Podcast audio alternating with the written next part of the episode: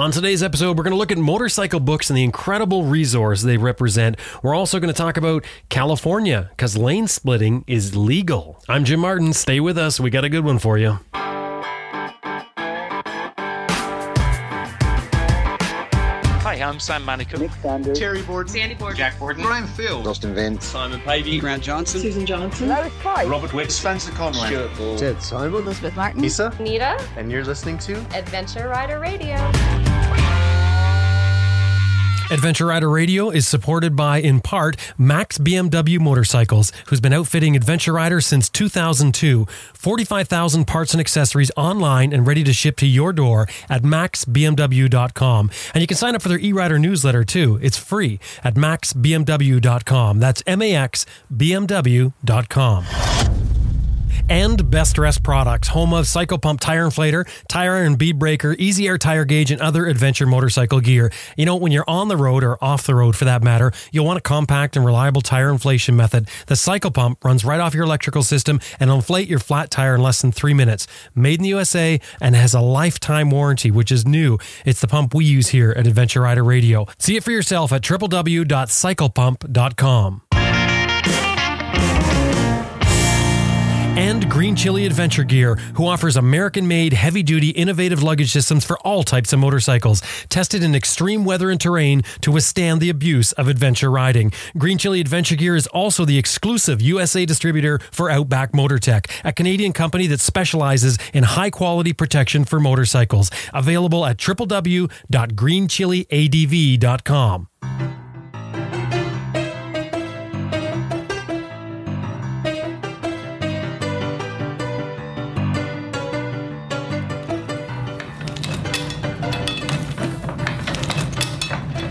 That's the sound of a letterpress that's over 120 years old. And back in the day, that was a marvel of technology. And it still is, really. You know, it was Johannes Gutenberg who invented the printing press. And that was back 1440 to 1450. And that invention, the Gutenberg press, that was the epicenter of our modern day books. Because without Gutenberg's printing press, I guess we'd still be doing it like the Chinese did it back in, 2010 or 2020, where they were putting ink on wooden blocks and pressing them on cloth. So Gutenberg made a huge jump for us, and he's directly tied, or maybe you could say indirectly tied, because there's been so many variations of the printing press since then, but to the books that we get today. And for you and me, that means a big deal, because it's our motorcycle books. You know, Elizabeth, my wife and the producer of this show, was researching books and the printed word, and we got to talking about it and sort of discussing, wondering about the future of it, the printed word. With so many people spending increasing time on the internet, usually reading stuff like social media, that endless stream that comes at you, and less time reading things of quality, like a good motorcycle book, sort of wondered what's going to happen. You know, there's so many great books out there on motorcycling. It got me to thinking. And that, well, a little while later, led me to Amazon in the UK, looking at Graham Field's books. And yes, I get the irony of me surfing the web, contemplating how much time is wasted in that very place. But anyway, I saw Graham Field's books, in particular the book In Search of Greener Grass, and I was really taken by the number of reviews and the number of people that went out of their way to write these reviews. They're good ones. So since I know Graham, I decided to give him a call. And this is our conversation.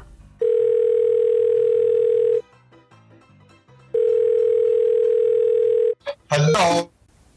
So Graham, I'm looking around on the internet and, you know, I'm looking at different books and things like that, trying to keep up on what's happening. And I come across your book, in particular, In Search of Greener Grass on amazon.co.uk. And I see you've got 110 customer reviews. How do you explain that? My mother's got a lot of Amazon accounts. I was just blown away by it. I mean, I'm thinking, this is great. You've got a lot of people buying this book. So this is, which number book was this? That was my first book. The first one. And yeah, you're blown away. Imagine how I feel. I mean, I'd never written a book before. I've always written, but I'd never written a book before. And I did this book, put it out there, and it just connected with people. And you know, we all have our bad days, and you know, if I'm feeling particularly down, I'll go on Amazon. Maybe it's a bit self-indulgent, but read some of the reviews and see how my book has affected people's life. What a wonderful thing to know that you've produced something that people hold in such high regard. I feel lucky, but also I feel privileged that people have seen it. I mean, God, if I wrote fiction, how the hell do you get a fiction book out into the public eye? At least I know where my audience is, where my niche audience is. And I went out and I went to bike shows and I stood there with my little book saying, I've written a book. Do you want to buy my book? And it went from there. And people seem to like it. Thank God. Well, the thing that strikes me is that you could easily have done this trip and done nothing with it, which most of us do. But just by going through the work of actually writing down your thoughts and I mean, not that writing a book is simple, because obviously it's not, but by doing that, by documenting your trip and putting it into a book, all of a sudden you're helping people. Well, I think, what was the reason for writing? I think the reason for writing it was because for the part of my life, people have told me, you should write a book. So the book, In Search of Greener Grass, was about, I bought a £700 motorcycle, KLR650, off of eBay, and it took me east, through Eastern Europe, Ukraine, Kazakhstan, Russia, to Mongolia, which was my destination, and then ended up going further, which the reasons are revealed in the book. And so I think initially the reason for the book was to say, look, you don't need a privileged lifestyle, you don't need backup, you don't need sponsorship. It was a very modest budget, realistic budget, and a very modest bike. And I got to ride the dream ride that so many people wanted to do.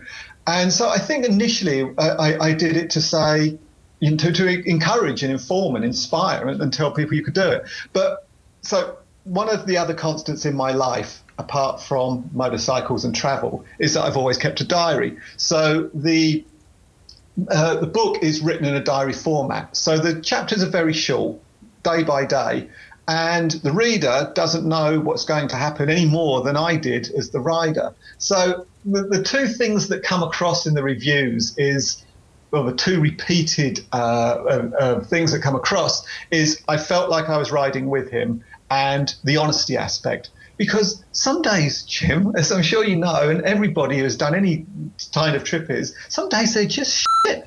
And sometimes that's like that for a whole week. You don't have company, you're cold, you're lonely, whatever, you haven't got your mojo, you're just not feeling it. And when it's miserable, I tell it like it is, because it is bloody, it's a diary, and you don't lie to your diary.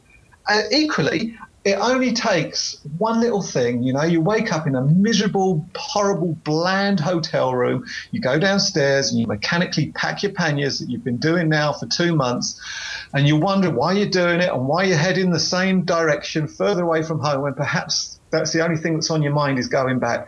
And you turn a corner and there's an old man sitting on a bench, and he looks up when he hears the sound of your engine, and he raises his head and he waves. And that's all it takes. The day has changed. And then you're elated. And all of a sudden, something else. Like you'll stop for a little roadside vegetable sale and you have a little interaction. Those things are the journey. Those are the memories that stay with you, the faces that remain when you recall the journey. And I think the honest aspect and that sometimes it's just poo, and sometimes it's just you couldn't imagine anything else you'd rather be doing, and you just want to ride every single day for the rest of your lives. I think that's what I try and put across in the book. And I think that's definitely for me what stands out as well is the fact that it's not all roses, because there's so many times you talk to people about whatever, and I'm not going to pick on travel here. I mean, you talk to someone about anything that they do, especially things that are more extreme, like, you know, beyond the day thing.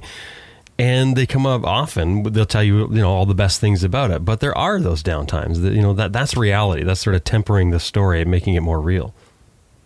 It is reality. It's still life. It just happens to be life on the road, and not every day is good. That's the way it is. So, but you didn't start out that trip to begin with. You didn't start out with a plan to write a book. No, and I don't quite know where it came from. I remember riding through the steppe of Mongolia, and there was an idea in my head that I'd like to write a book, and I came because the reason I left, and I think a reason probably a lot of people leave to go traveling, is because perhaps they're not very happy with their lives. And I wasn't very happy with mine. My friends had all got partners, got married, having kids, playing happy families, and my social life had crashed. And I thought, you know, I'm just going to go off, take myself off. And that's what I did. So I wasn't probably in the best mindset ever when I left. And I remember riding across the Mongolian steppe thinking, I'm in search of greener grass. And I thought, that is a brilliant title. And when I next got internet, which is a long time because it's not readily available in Mongolia, I Googled In Search of Greener Grass. And other than someone who'd written a little article about photography and how to get greener grass through your lens or something, no one had used it. It's like, right, that's my title. That's my title. And then you've got Eureka and Different Natures, the two other books. So I think I've asked you this before. I remember I was talking about this before, but is that what you're doing for trips now? Or do you go on a trip looking to write a book? Well, you see, that was the whole thing with Eureka. I went off again on the same bike, same budget, the same £750 KLR to go and prove another point and write another book. And I went down through Turkey, Iraq, with the intentions of going on to the stands, and then wondered, why am I actually doing this? I'm not really enjoying it. Am I doing this to write a book, or am I doing it for me? And that's why it's called Eureka, spelt with a U, because there was this U-turn. I decided it wasn't working. I was doing it for all the wrong reasons. And it wasn't, I was just turning around and going home. I didn't have a home to go to. My home was rented out. But the second I made that decision and decided to turn around, the journey, which had really been a struggle for about the first, I don't know, however long it was, 8 weeks, just turned around. It's like the planets aligned. Everything just fell into place. So to go off, to ride off, to think, I'm going to go on a ride, I'm going to do an adventure, I'm going to write a book, is all the wrong reasons. And so after I made that U-turn, I thought, right, there'll be no book. This is just me, self-indulgent, having fun on my bike, and till my money runs out. And then when I got back, I did try and write about it. And again, it was absolutely brutally honest, saying, I'm not enjoying this bit. I mean, Iraq was fantastic, and I have memories of it constantly, and Eastern Turkey and Georgia, and there were some great times, but I was doing it for the wrong reasons. And when I realized that and started doing it for the right reasons, when I wrote that, so many people said to me, oh my God, I didn't realize it was okay to say that. I didn't realize it was all right to not enjoy what I'm doing and to have bad days and to, you know, give up on destinations and dreams and turn around. And then I started enjoying it. And ultimately, is that not why we ride bikes, you know, to enjoy it, to have a good time? That is ultimately why we do it. So perhaps with Eureka Trip, I set off for the wrong reasons, but luckily I found out the right reasons and it all turned out right in the end. So I'm curious, because you didn't start out as an author and you sort of, I guess, almost fell into writing books, would you recommend that other people do the same thing? Do you think it added to your trip? It did for me. Because it's not easy, right? I mean, you know, we've talked about this before. It's not like you're just going to sit down and whip out a book when you get home and be done in a couple of days. No, I mean, it takes a huge amount of dedication. And although I get an awful lot of satisfaction out of it, it is very selfish satisfaction. I shut myself away for 3 months or more, as long as the book is, however many days long the book is, and normally about 100 days, that's how long I'm shut away for. I see no one, I do nothing. I am reliving that trip as I write about it, which for me is so rewarding because I'm reliving it in the comfort of my own home. And so I very much enjoy the process of writing, but there's not room for a plant to be watered, a cat to be fed, or anybody else outside of that bubble of me creating the book. And I often get emails from people who say, oh, you know, I've done this trip and I'm trying to write a book. Have you got any advice? You've just got to be dedicated. And I can't imagine how people who have families and wives and responsibilities and all these demands on their time can do it. I know they have writers' workshops and people say things like, you know, turn off the TV at 9 o'clock, go to bed earlier, get up earlier, write for an hour in the morning before, you know, your life starts getting hectic and the phone starts ringing. But for me, I just have to switch everything off. And that's the way I do it. And I'm kind of lucky because in the lifestyle I've created for myself, it is a sort of a single lifestyle. And I can do that. No one does rely on me because if they did, they wouldn't see me for 3.5 months. You had a good story about Ted Simon reading your book. When as the book started to gain popularity and get momentum, so I started to meet people who were sort of in the same field, people like Sam Manicom and Austin Vince. And the day came when I got to meet Ted Simon, and I was so starstruck. I mean, in the circles that we move in and the people who listen to your show, he is iconic. He is at the top, you know. And I was so nervous and starstruck. Anyway, as time has passed, I've met Ted several times. He stayed at my house. And there was an instant where he bought out his in-camera book, which is a big sort of photographic coffee table book. And we did swapsies. I swapped Eureka for in-camera. And he went back to California, and I got an email from him. And he said, "I'm sitting here on my balcony overlooking my vegetable patch with a nice glass of red wine, and I'm reading your book. And although I don't understand why you spelt it with a U and how you put me down in the first paragraph, I must say I'm thoroughly enjoying it." And I thought, my God, what an email. Ted Simon has just written to me saying that he's reading my book and he's enjoying it. You know, this is a high point of my life. So I copy and pasted it and I put it on Facebook, and I was so proud. And the next time Ted came to the UK and I saw him, I said, "Oh, Ted," I said, "thanks for those comments. I mean, that was lovely." He said, yes. I said, "Put it down shortly after that." Never picked it up again. If I'd have been quicker, I would have said, "Yeah, Ted, that's what people tell me about Jim's travels." But it is incredible how, you know, that first book sat there in a tiny room in the house. There was no heating. I had a little electric radiator. I was typing with fingerless gloves on. It was a super cold winter of 2011. Just banging out this book, that talking as if I was talking to someone in a pub. And now, it, you know, it continues to sell. People continue to read it and get these sort of feedback from people. And it still amazes me that people come up and shows and tell me stuff about my trip that they remember, that they read. So, oh, yeah, I'd forgotten that bit. Yeah, that's really neat. I remember you saying before about you were doing this sort of in tough conditions, low on funds and the whole bit, trying to put your book together. You had that much utter faith that this thing was going to make you some money? I didn't have faith. It was just something I had to do.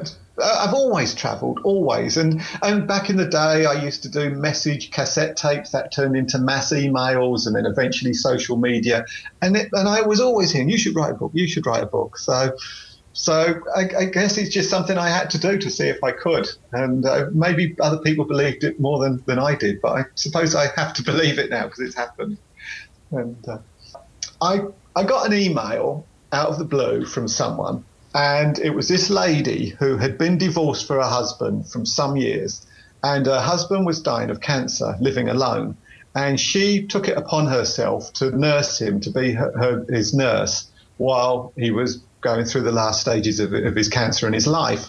And she said, and it was very traumatic. She was back in the house, which was once the family house, which she'd long left, and with her children, and brought up her children alone. And when her husband eventually died, it was upon her to pick up all his stuff and sort it out. And she came across, this is in America, she came across a book, she said, which was called In Search of Greener Grass. And for some reason, she decided to take it home and read it. And she said, and she read the book. And she said, this estranged man who I hadn't known for so many years and then watched die, I felt, having read the book, that I had a better insight into his life because this was the sort of thing that he would read and enjoy. I thought, oh, my God, what an incredible email to get, you know.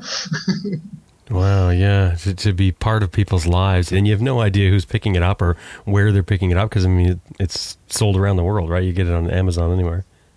Yeah, I mean, with the cold Kindle thing, yeah, it's everywhere. So, yeah, it is, you know, if I do nothing else remarkable in my life, I at least manage that.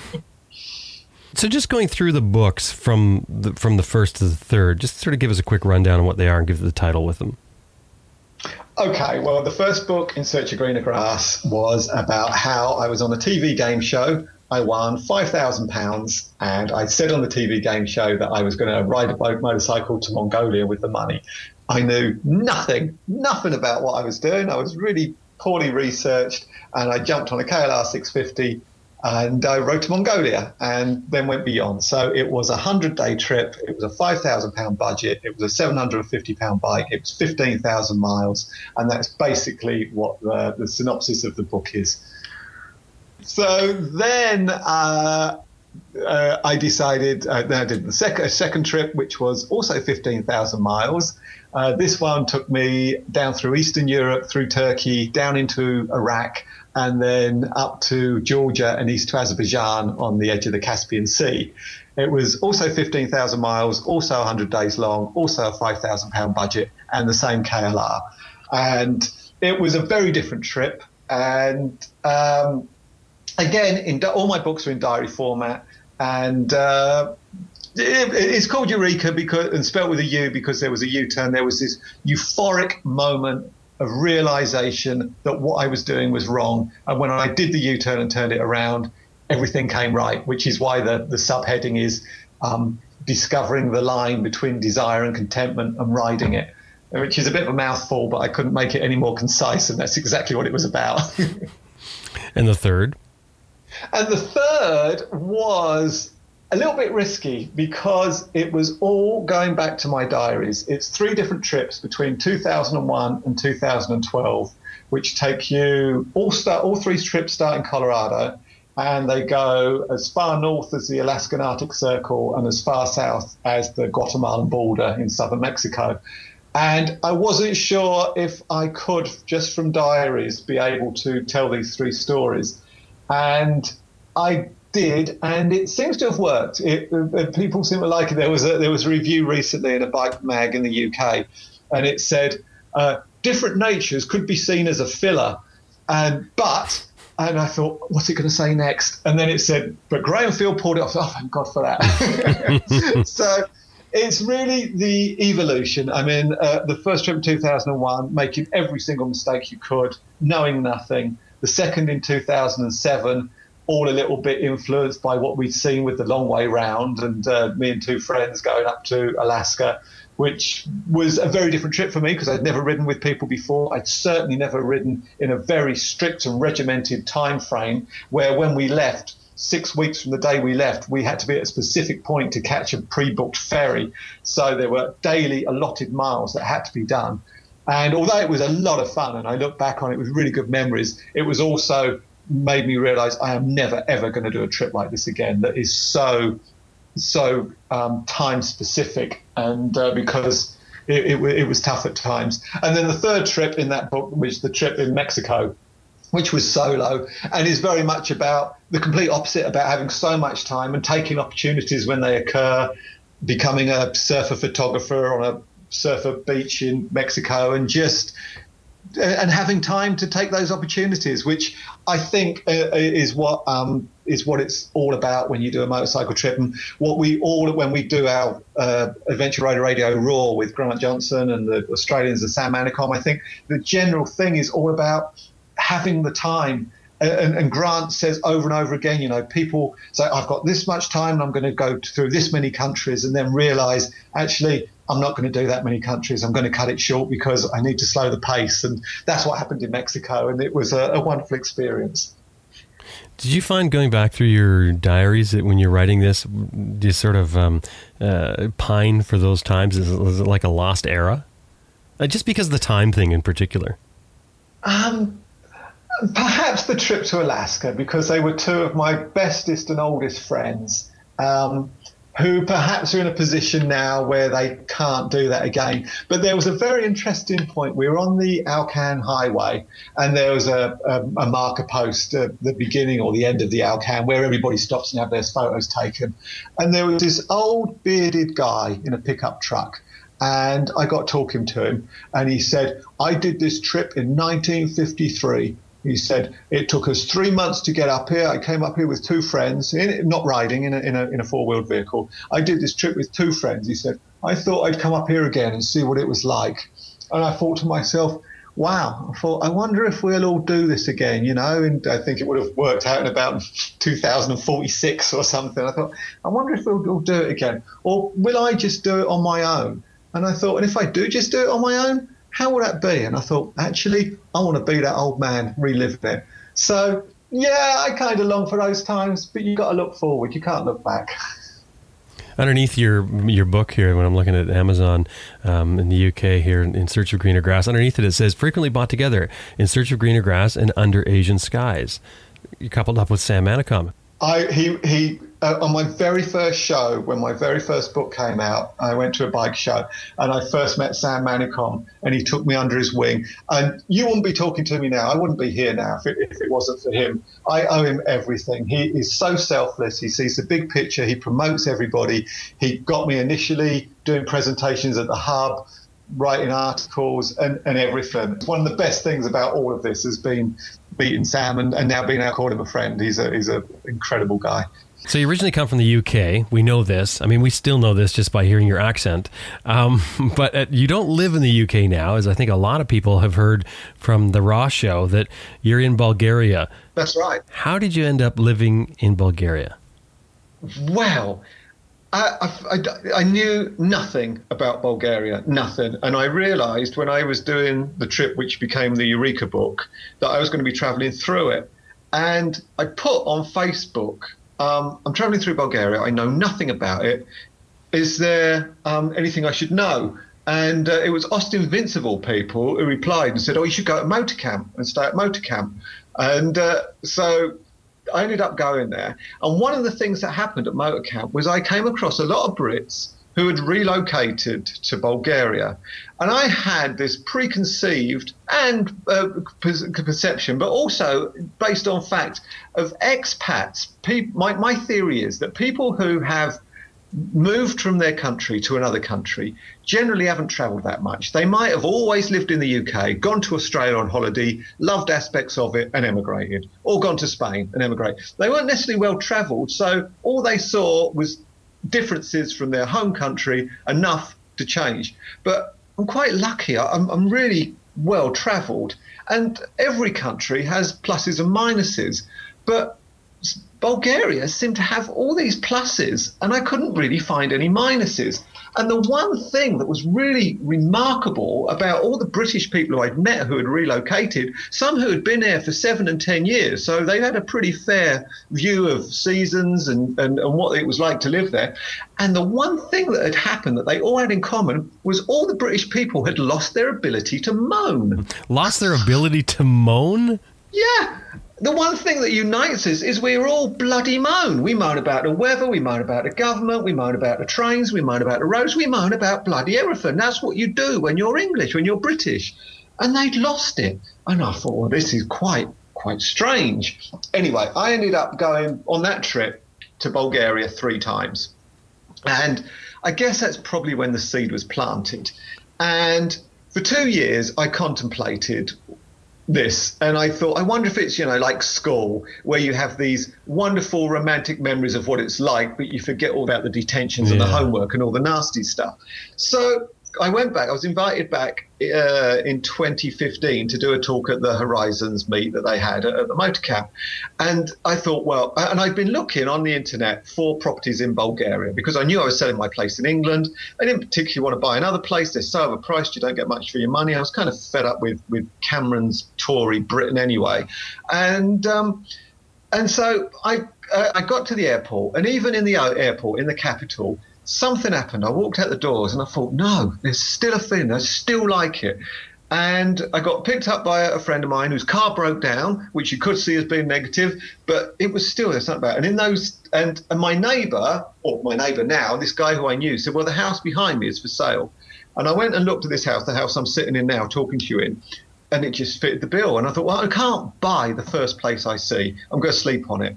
And I couldn't sleep. I was so excited. The next morning, I just said, yeah, I'm going to have it. And it was, I don't make financial decisions easily, but it was just right. And it is still right now, over a year down the line. And apart from the many aspects of Bulgaria that I like, firstly, it's the poorest country in the EU. 26 countries, it's the poorest country. That's not necessarily a plus for the residents, but for a starving author who simply can't survive on an author's income, because despite what you think, just because you've written 3 books does not mean you sit back sipping champagne and waiting for the royalty checks to roll in. Really? It doesn't work. like that. It really doesn't. I know you think it does, and I know that everybody who's never written a book think it does, but we're not all J.K. Rowlings, and we're not all whoever wrote 50 Shades of Grey. It doesn't work like that. There are a few books that do, and the other 3 million books on Amazon do not make people a living. So it does help when you've got a meagre income to live in a cheaper country. But that's not really the reason for being here. It's a country with a declining population, which is very hard to comprehend when you come from somewhere like the UK or other countries which are popular amongst immigrants and constantly expanding, when it's got, particularly UK, because it's got very defined borders, it being an island and everything, and it's just filling up. It's filling up with houses. That's why a friend I knew so poetically put it. He said, "The terracotta invasion, the bricks and the tiles of the constantly new built houses, which are just covering the country." So it's got a declining population. There's empty space. There's no such thing as rush hour. In the year I've been here, I probably, all told, spent an hour in traffic, whereas I would spend that in one day going to work in the UK. It's beautifully diverse, from the mountains and the sort of the flatlands, from the Black Sea coast to the beautiful capital. It's got all that going for it. It's got proper seasons, proper hard, brutal winters, prolonged, beautiful, fragrant springs, hot, sweltering, clear blue sky summers. And just now in mid-August, as I'm talking to you, cooler evenings and cooler mornings, and you just start to see the colours change in the trees as we approach our autumn. So it's a beautiful country for nature and silence, tranquility, empty roads, mountains. It really ticks all the boxes as everything I want. Bulgarians are lovely, passionate people. The language is so bloody difficult. I had an hour one-to-one language lesson with my teacher yesterday. I had another hour and a half in my little group today. Today we did female plurals, which if there is a number in front of the female plural, the ending is different than if it's a quantity of many as opposed to two. So if it's two something, it's got a different ending to if it's many something. So female plurals have to. By the time I have figured that out and correctly pronounced my sentence, whoever I'm talking to will have completely lost attention. How I'm ever going to learn this language? But that for me is one of the downsides. I want to be able to talk. I want to be able to talk to people, but my God, the language is hard. But that is kind of why I ended up coming to Bulgaria. I always thought that somebody who is as travelled as I am would take different positive aspects from every country, from Thailand, from Georgia, from Australia, whatever. But I never thought that I would find one country where all the aspects of it were positive and they completely outweighed the few negatives. And for me, Bulgaria was that country that I didn't think existed. And I absolutely, a year down the line, have no regrets at all. I love my life here. It's great. You mentioned Motocamp. What is Motocamp? Okay. Motocamp is basically a sort of a bed and breakfast for motorcyclists. It's a small place that's passionately run by a couple of guys, Evo and Polly, and it's I think there's probably 5 or 6 rooms, and the second you arrive, you feel the weight come off your shoulders. Everybody's been on the road for some time, whether they've come up from Africa or from the East, Turkey, and from Asia, or down through Western Europe into sort of Eastern Europe. You've been on the road for a while by the time you get to Motocamp. The second you get there, you just feel this pressure lift. The beer is on an honour system. You just help yourself from the fridge. Breakfast is included and made. And there is just this chilled atmosphere. There isn't a single sign anywhere telling you what to do. They treat you like adults. There's nothing saying, this plate is hot, please clear up after you, no noise after 9 o'clock. There's nothing like that. You are free to do whatever you want to do. And even a workshop facilities where you can just go in and use their tools and everything. The only sign, which is new this year, is one on one of the buildings, the wooden buildings, which says reception and shop, because people didn't really know it was a reception and shop. And if they didn't go in there, they wouldn't see mine and Sam Manicom's books for sale. That's the only sign you will see in Motocamp. And their website is actually motorsapiens.com. because it's owned by Doug Watke, who is an American who rides old Harleys all over the place, and is about to embark on the Cannonball Run next month from, I think it starts in Atlantic City and ends in San Diego. And that's the hub sort of for all you expats? The thing is, and there are, I think there's about 15 Brits here, a couple of Germans, and the one thing they all have in common is they all came here because they came to Motocamp and then ended up buying a house here. So it's great. I've got quite a diverse group of friends, Scottish, Welsh, English, all British, but the one thing they all have in common is they've all travelled significantly on motorcycles. So it's this community of motorcyclists, well-travelled motorcyclists. On top of that, you've then got the constant comings and going of the people who stay at Motocamp. So in a village which has got less than 100 residents, you've got a very clear sort of demographic of the people who live here. And so it's great for social life and what have you, and sort of having the bikes in common. And you know, every year Motocamp, they host a Horizons Unlimited meeting every year, and they bring out a different T-shirt for it. And I said, one of the logos, one of the catchphrases could be, you know, Motocamp, I think I'll stay another night, because everybody who comes says, oh, I think I might stay another night, and people end up staying far longer than they think they're going to. And you could even do one for the expats at Motocamp, I think I might buy a house here. So when you say these 15 other people that are living sort of around you, these expats, is it like a bunch of like, sort of retired travelers, people who have traveled a bunch and then now they don't go anywhere, they just hang around there and talk to travelers that come through Motocamp? There is an aspect of that. People still do go out on trips. And I mean, this weekend coming, there's a little mini Horizons Unlimited in Montenegro. And coming from an island where you cannot spontaneously leave, you have to book ferries or channel tunnels or flights or whatever. It is so strange for me to live in mainland Europe where I can now spontaneously, without any arrangements whatsoever, just go off and go through Serbia and drop down into Montenegro, and I can do that. I can go to Romania, I can go to Turkey, I can go to Greece, Serbia, wherever I want to go. I can just go on a whim. And I thought to myself, bloody hell, I could get on the KLR now and I can ride to Montenegro, which is a beautiful ride. I've done it before.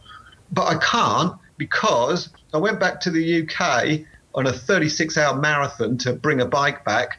And in the 36 hours I was there, I stayed at my mum's house and she washed me trousers and my passport was in the pocket. So my passport got washed. It was good enough to get me back to Bulgaria, but there's no way it'd be good enough for international borders, and certainly not for getting visas in. So I'm currently without a passport, as it's somewhere between here and the British passport office to get renewed. So although I do, in theory, have the ability to travel anywhere from here, I actually can't travel anywhere because I haven't got a passport at the moment. So what's it like to ride in Bulgaria? Is it a rider's destination? It's The drivers are fantastic. They've all got to be in front. Everybody overtakes everybody all the time. The roads can be a bit potholed. I've got an old Harley that I've owned for 20 years and built from scratch, and I finally got it over here and I took it out for a ride and I got a pounding on my back. I've got to find a better road for that.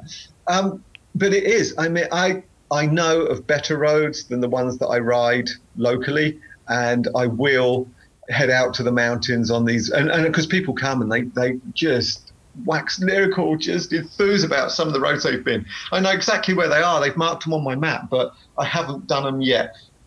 I've got so much more to discover. So yes, it is a rider's country. It has got some spectacular roads, and anywhere with mountain passes and hairpins is a winner, I think. So yeah, it's definitely a good country for riding, and the fuel's relatively inexpensive, and to keep bikes legally on the road isn't so much. So, I mean, yes, the brutal winters you really don't ride, but that's okay. That's why you have a shed. I'm sort of curious what it's like to live in a country like that, because you got to deal with bureaucracy and maybe law enforcement and all that sort of stuff. What is that like? Is that a real pain? Because you're saying you can't speak the language. The bureaucracy is relatively simple. It's not too awful.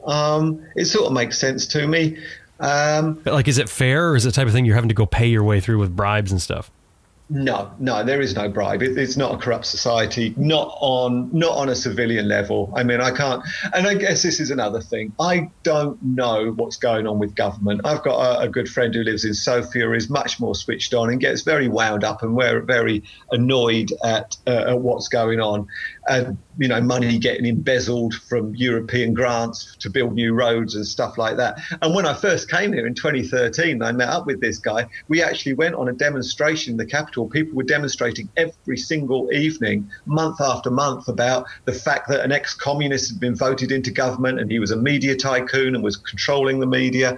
I kind of went along for, well, they were going anyway, and I went along expecting some riotous, violent, screaming, window-smashing, car-burning protest. In actual fact, it was just something that everybody did after work. There were families with their kids, there were old people with their walking sticks, there were TV cameras.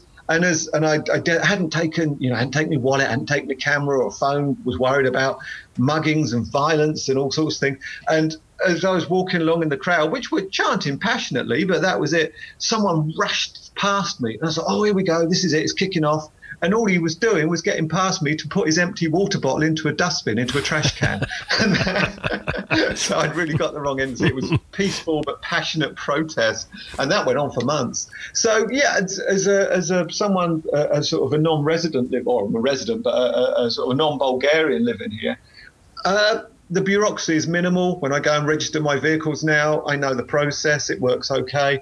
Well, same with the insurance, same with the paying the bills. So it's not overly difficult. Yes, I need my friends who can translate for me, but they do it, and they do it willingly. And whereas in the UK, if you go into a shop where there was a product that you might not perhaps know that much about, you generally try and find an older shop assistant who might be a bit more experienced. Over here in Bulgaria, I would always try and find the youngest shop assistant, because they're the ones who will be able to speak English.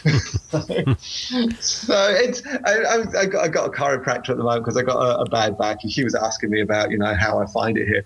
And some days you can't face the challenge. Some days I've got to go and buy something, and I know it's going to be a real chore because of the language difficulty, because of trying to explain what I want. And I said, I just want one day to walk out of my door and life to be easy. And she translated what I'd said to her colleague, and she laughed, said, yeah, we all want that. And, of course, that was Graham Field, and you can find out more about Graham and his books as well by visiting his website, www.grahamfield.co.uk. Now, don't go anywhere. Stay with us, because we're going to be right back in a minute talking with David Hough about lane splitting in California and what they've done with the law.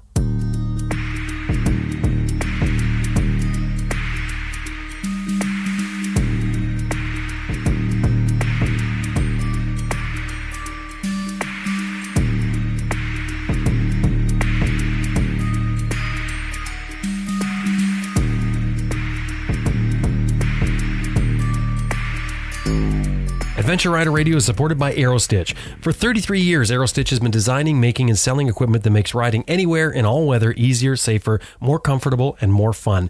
That's www.aerostitch.com/ARR. And if you go to that URL, it's going to get you 10% off your order, or if you're a repeat customer, it's going to get you free shipping on your next order. Let them know you came from here, from Adventure Rider Radio.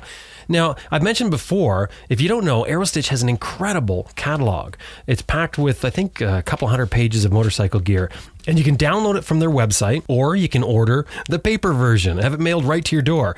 Now, if you don't know already, I'm a huge fan of the Aerostich catalog because, I mean, it's all motorcycle gear. You have to love that. But also has a lot of things in there that's difficult to find elsewhere. So it's really neat to have it all packed into one spot. But something really cool about the Aerostich catalog is that when you sit down and flip through those pages, maybe you're reading one of the many stories they have in it. They got all these little stories about different things, about the gear or motorcycling. But the entire time you're doing it, I guarantee you, yes, I'm making a guarantee here, you will never get a Facebook notification popping up or an email alert sounding as you read. www.aerostitch.com/ARR. And of course, anytime you're dealing with them, let them know you heard them here on Adventure Rider Radio.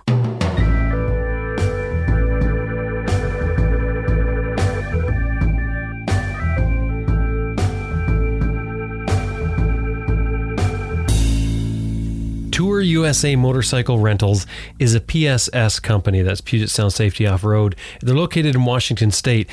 they rent motorcycles. They have BMW F800 GSs, KLR650s, Triumph Tiger XC, R1200 GS, all there for you to rent by the day, week, or more. This is a whole fleet of adventure bikes ready for you to grab anyone you want. The website to go to is tourusa.us. I have to admit, when I went there, I was surprised to find that I can rent a KLR650 for as little as $110 a day if it's over 14 days. Now, if I just want it for a day or two, it's only $125. So, you know, you're flying in for business or to visit relatives or, I don't know, maybe go to a wedding or something like that, and you got a few extra days, or maybe you can work a few extra days. What better way to do it than to rent a bike and let them worry about prepping it and maintaining it? Drop by their website, www.tourusa.us. That's tourusa.us. And let them know you heard them here on Adventure Rider Radio. Well, August 19th, 2016 will sort of stay in the history books, I guess, at least for motorcyclists here in North America and especially in the United States, because on that date, August 19th this year, the state of California legalized lane splitting for motorcyclists. Now, to me, from what I read with the law, it seems sort of vague. So we decided to get a hold of David Hough, the author of Proficient Motorcycling, More Proficient Motorcycling, and a host of other books and articles, to discuss what this means for the average rider. David Hough is the author of Proficient Motorcycling, Mastering the Ride, and a bunch of other great motorcycle books. David, good to have you back on the show once again. Thanks. Glad to be here. Lane splitting is now legal in California, officially legalized August 19th, 2016.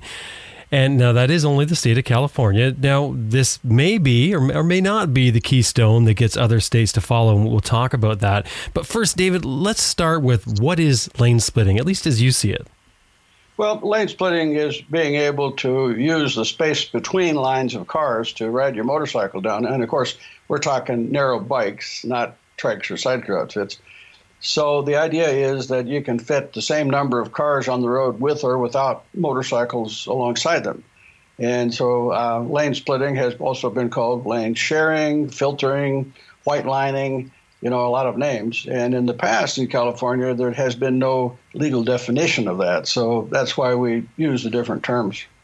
In places like Australia, there's some places in Australia where splitting and filtering, well, first of all, I think they look at splitting and filtering as completely different. Lane splitting they see as high-speed lane splitting. In other words, you have a vehicle in either lane and you're going through it at a fairly quick clip between these two vehicles, whereas filtering is only when you're stopped at lights. And apparently filtering is legal there, but splitting is not, because they're sort of two different animals. Well, throughout, it isn't just Australia and New Zealand, where people share the lanes. But in Europe, it's quite common. It's just, my gosh, in Italy, it's not just with bikes. If you can fit your car through, you do. You know, in Italy, you go down and there's painted lines which define three perfect lanes. And there's four lanes of cars going down it. You know, so well, what have they been doing in California up till now? I think motorcyclists have been doing this for a very long time, and this is sort of just the pen and ink that makes it official and legal. But what have they been doing? Lane splitting, filtering? Have they been going through lanes of vehicles at high speed, or is it only at stoplights? Well, this of course depends on who you're talking to. I stopped off one time to talk to some CHP officers. I was just riding down the road in California, and there was a sign, you know. Highway patrol office. So I pulled in, you know, and I asked the officer, and the officer, who was not a motorcycle cop, said, well, he thought it was dangerous and he would arrest anybody that he saw doing it. The officer in the next desk, there are two officers in that office. The other one said, well, he was a motor officer and he considered that it was perfectly safe as long as you weren't doing more than about 40 or 50 faster than traffic. Mm. You know, so... is that high speed? I don't know, but it's a different attitude. Now, back then, there was no law which said that it's illegal to split. Let's just call it split, right? So we know what we're talking about here. Okay. So there was no law in California that actually used any of those terms. So it wasn't legal. It wasn't illegal. And some people think, well, if it's not illegal, it must be legal. No. If the law doesn't say this is legal to do this, then it's not legal, but it may not be illegal either. So in the case of splitting, it was neither legal nor illegal. It wasn't even defined in the law. And the officers would say, well, look, there's all kinds of laws on the book. So if a guy is splitting and doing it dangerously, we can pull him over and catch him for failure to signal lane change or whatever. There's lots of laws. We can nail somebody if we want to. So my personal preference would be to keep doing it that way. Once you define it, now everybody gets their finger in the pot. And I don't know why it is in North America that we feel a need to define every little stinking thing with some law. And then there are more laws than anybody could possibly remember. Whereas, say, in Europe, they say, well, try and use some common sense here and don't do anything that endangers people. If you're let's say you're riding down in Republic of South Africa and the speed limit is 100 kilometers per hour, and you come to a village, well, you should slow down. You should slow way down because there are people and dogs and carts. There shouldn't have to be a sign that says, look, you need to slow down here. But in the United States, and unfortunately in Canada as well, we feel that we need to have a sign for everything. Out front on my driveway goes out to Shore Road, and on Shore Road tees into another road down about 6 city blocks, and there's a sign, stop sign ahead. And then you come down the end, and then there's a stop sign. Really? Do we need either of those two signs? Is it not obvious that there's traffic that could be going by and you should watch for it and not crash into them? I get what you're saying, and I'm totally on board with you there. But it's an interesting thing we discovered this summer, traveling around, my wife and I, camping in different spots. And we ran into so many times where people would do things that a few times where people would do things that we would never do to someone. Like, for instance, setting up camp beside them, partying till the wee hours of the morning when we're the only two people in the whole area. Or another one who we woke up at 6 o'clock in the morning or whatever it was and have a drone flying overhead. And it all of a sudden it dawned on me. I thought, because I hate rules. I hate it when they start adding rules and saying, oh, you can't do this, you can't do that. But it dawned on me, are they making the rules not for us? It's for those people, the ones that just can't seem to get it, Well, but the problem is that the people who can't get it won't get the rules either. For instance, that's a good point. My wife and I were over in Glacier National Park, sitting at beautiful Lake McDonald Lodge. It's peaceful and quiet, and all of a sudden, off in the distance, blah blah blah blah blah blah blah blah blah. We hear approaching V-twin, motorcycles. Now, there's a parking lot for motorcycles. There's a parking lot uphill from the lodge, several hundred feet away, and it has spaces for motorcycles clearly marked. But these guys don't stop there. They come all the way down the hill, back into a no-parking zone, blat the throttle a few more times, shut it off, and then a few minutes later, having not participated or spent any money, they blat away again. And, you could pass all the laws you want. There are laws on the books about illegal mufflers, but nobody's enforcing them, and these guys wouldn't care either. So unfortunately, there are people out there who don't care. So when you get down to lane sharing or lane splitting, say, in California or any other state, the people that you really need to get the information to are the car drivers so that they don't intentionally open the door into you or something. But in California, car drivers get it. They already get it. I was traveling out of England, and traffic was so tight, I'd made the mistake to agree to meet a guy, up at an Air Force base on a Friday night, just in the rush hour. And it was so tight that I had a borrowed R100 with the narrow saddlebags on it. And at one point, the cars on both sides of me touched the saddlebags. It was that close.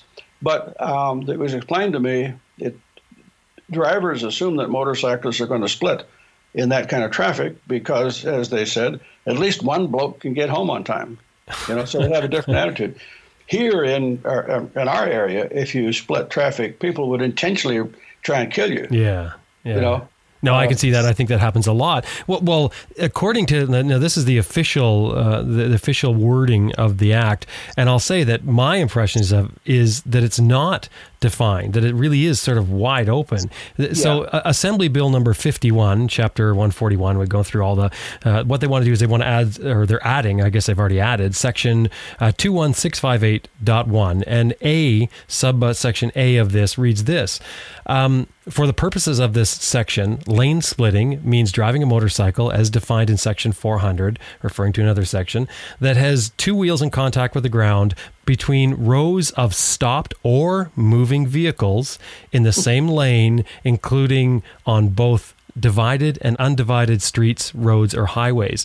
Now, you'll note in there, they're saying stopped or moving. Well, which so let's see, you get your choice with traffic. It's either stopped or it's moving. What else is there? But there's no definition there. They're not saying like up to a certain speed or staying within 40-kilometer difference.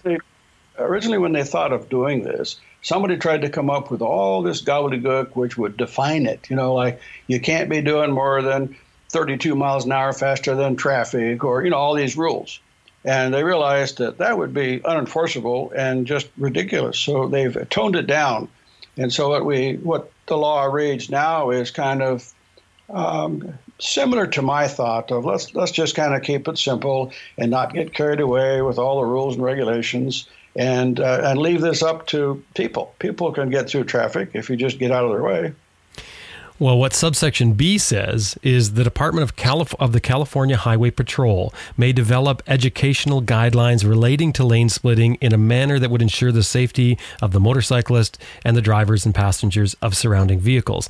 So they're sort of leaving it open to the Department of the California Highway Patrol to make up guidelines. They're not saying laws, but they're saying guidelines. I mean, I assume if they're making the guidelines. I'm fine with that, although I have to kind of chuckle when they say that they're doing this to make motorcycling safe.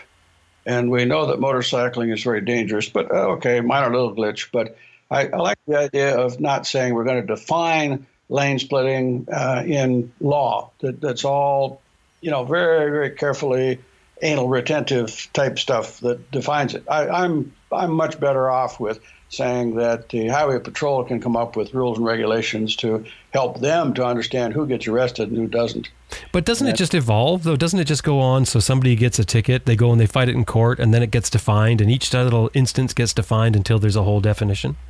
Well, that's the way the law works. But hopefully in this process somewhere, people realize that there's after a certain level, it's just getting ridiculous. Let's not go there. You know, so... I kind of liked it the way it was because there wasn't much that a lawyer could put his handle on. I was talking to a lawyer one time, and I said, well, is it legal or not? And he said, no, Dave, he says, you don't understand. You think it's a clear running stream with rocks in it to step on, and we'll tell you where they are. Our job is to step into the river and stir up the mud so that nobody knows where anything is. You know, and so you know, when you have as many lawyers as we do in the United States, I don't know what the percentage of lawyers is in Canada, but in the United States, it seems like we got about one lawyer per population, you know. And but the idea is to try and stir the laws, take the laws and try and figure out any way that you can to twist it into your favor. So whatever law you have, somebody's going to twist it, but I kind of like the idea of let's make life simpler. Let's not make it more complex. Let's go more for the European approach where if you're riding your bike up in the Alps and you're stupid enough to, you know, miss the road and go off the cliff and the motorcycle goes, you know, 3,000 feet straight down into the rock, would your relatives please go up and pick up the motorcycle and get it out of our state park? You know, not oh, the poor guy, we should put up a sign and a guardrail and, you know, a sign that there's a guardrail ahead and, you know, the way we do it around here. So I kind of like that approach where it's a matter of responsibility. You're responsible not to crash into other people. What does this mean for the rider now? What's going to change for the average rider in California? I don't think anything will change. I think that motorcyclists are going to continue doing what they do. Somebody, and bear in mind, it always takes people 2 years to find out anything, you know. So 2 years from today, somebody will be saying to his riding buddy, hey, so what about the splitting law? And it'll be, huh? You know, and so things will down. But unless an officer stops somebody and says, look, you were doing something illegal or dangerous or whatever, then there's no need to change.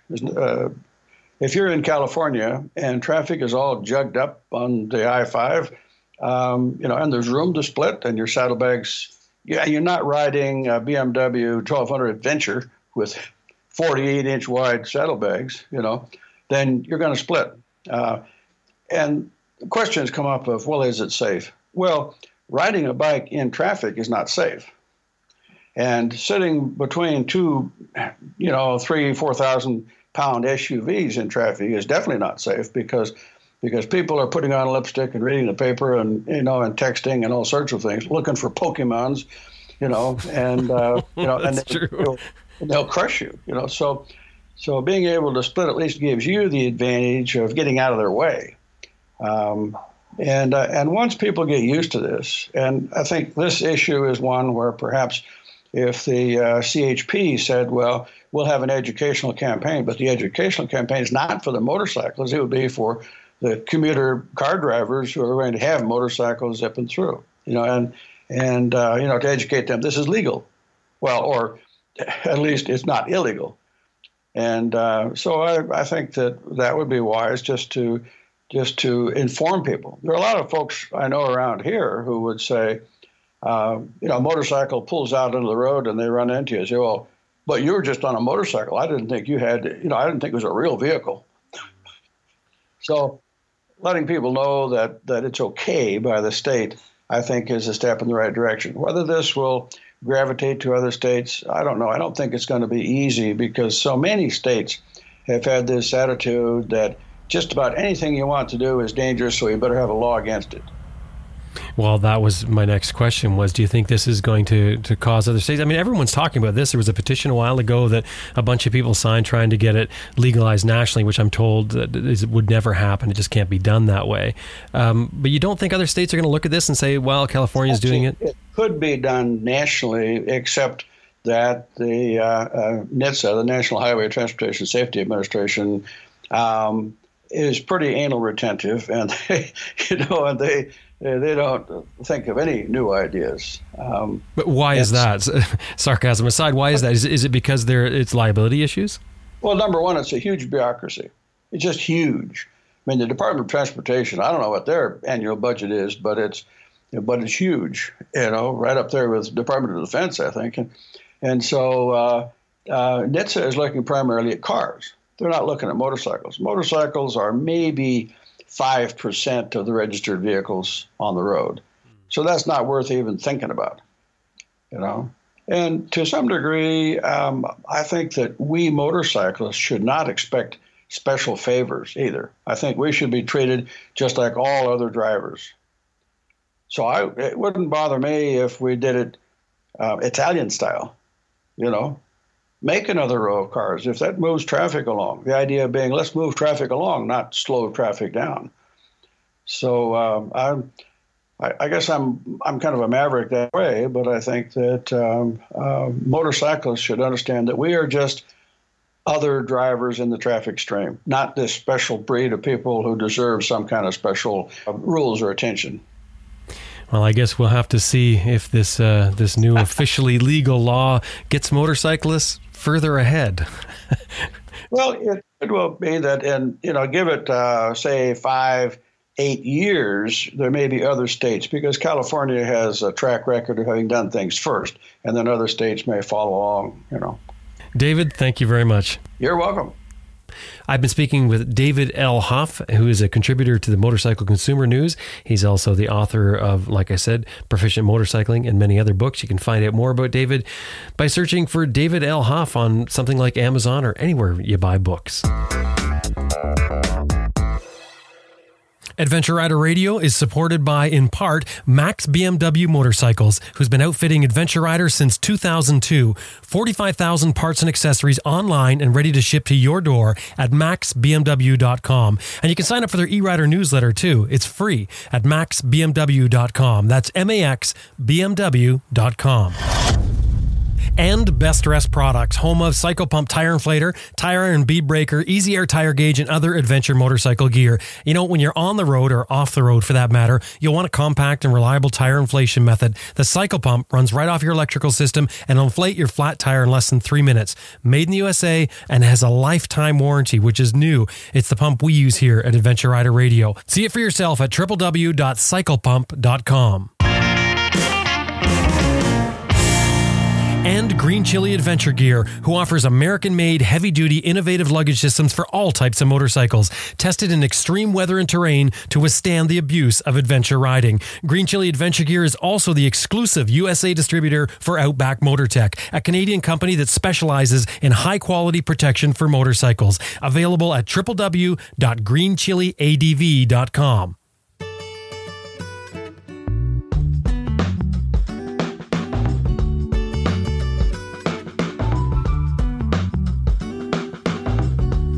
Well, that about wraps up another episode of Adventure Rider Radio, and we sure hope you enjoyed listening to it as much as we did making it.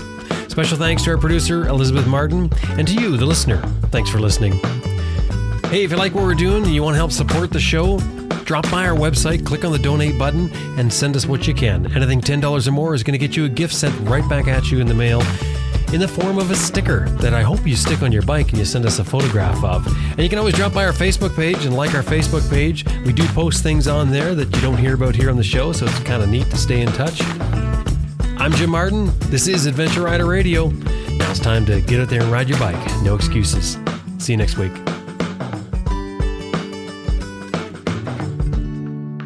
My name is Michelle Lamphere, and you're listening to Adventure Rider Radio.